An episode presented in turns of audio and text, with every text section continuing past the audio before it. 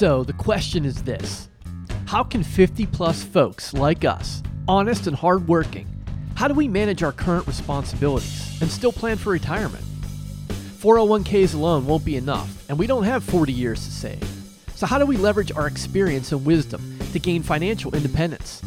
That is the question, and this podcast will give you the answers. My name is Tim, and welcome to The Revolution, the Revolution FI podcast. Every time I start to record a Thursday episode, I can't get the Nazareth song out of my head. Welcome to Thursday. It's Hair of the Blog. We're almost to the weekend. Let's indulge a little bit today. Let's talk a little bit about food. But before we get into the episode, I would love, love if you told someone about the podcast. If you're finding a lot of value in Revolution FI and you find that the topics are relevant and moving you towards eliminating debt and earning money for your retirement, please tell someone. The power of word of mouth is supreme. And I would love it if you help me with that. Let's talk about tasty revenue today. This comes from tastecooking.com. The title of the article, which was published on August 4th, 2020, is The Future of Food Media is in Your Inbox.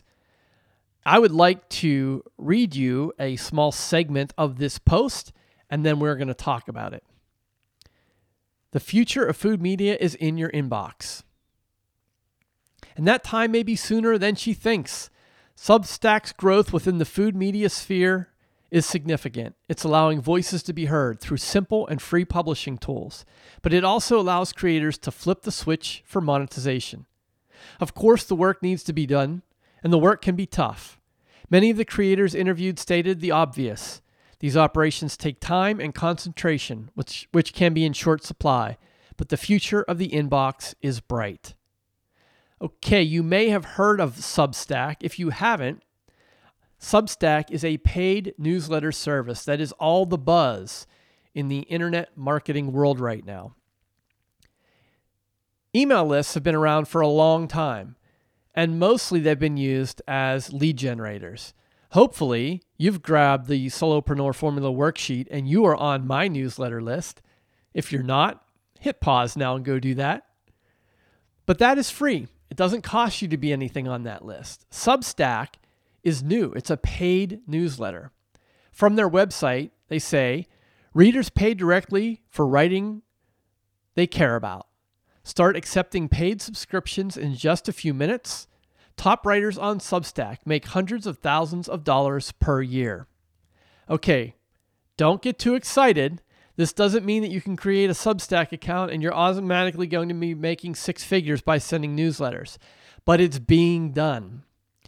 A few things to remember about Substack and newsletters there's no tech skills required. At Substack, you just connect your bank account and set a price. You decide what's free and what goes behind the paywall. And on Substack, you make money by doing work that subscribers value. Uh, they have a community feature. You can build deeper relationships with your readers.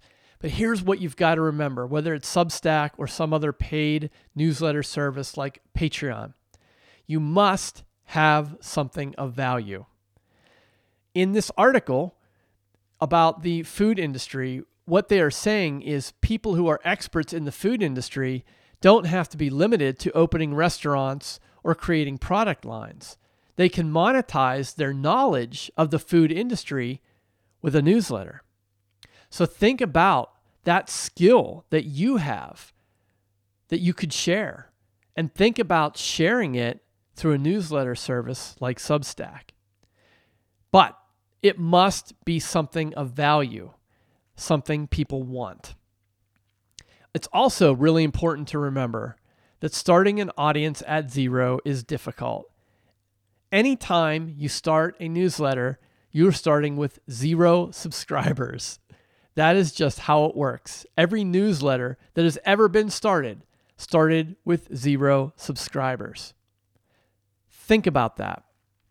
It's a long play game, but there is potential now is a great time to be exploring with paid newsletters.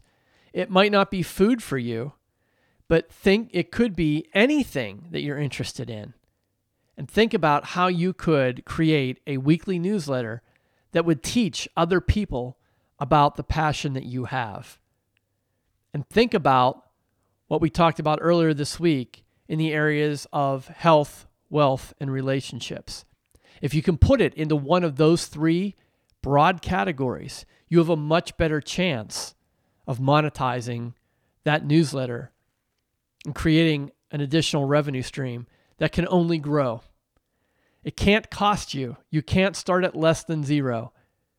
The old Chinese proverb the best time to plant a tree was 10 years ago. The second best time is right now. So go plant your tree right now. That's it for Hair of the Blog. I will be back with tomorrow's episode, Hot Pods. And I am going to be featuring one of the most well known minimalists out there today. If you don't know what a minimalist is, make sure you tune in to the podcast tomorrow. I'll see you then. Get the Solopreneur Formula Worksheet for free by going to revolutionfi.com. Intro and outro music is Cool Rock by Kevin MacLeod, licensed under the Creative Commons License 4.0.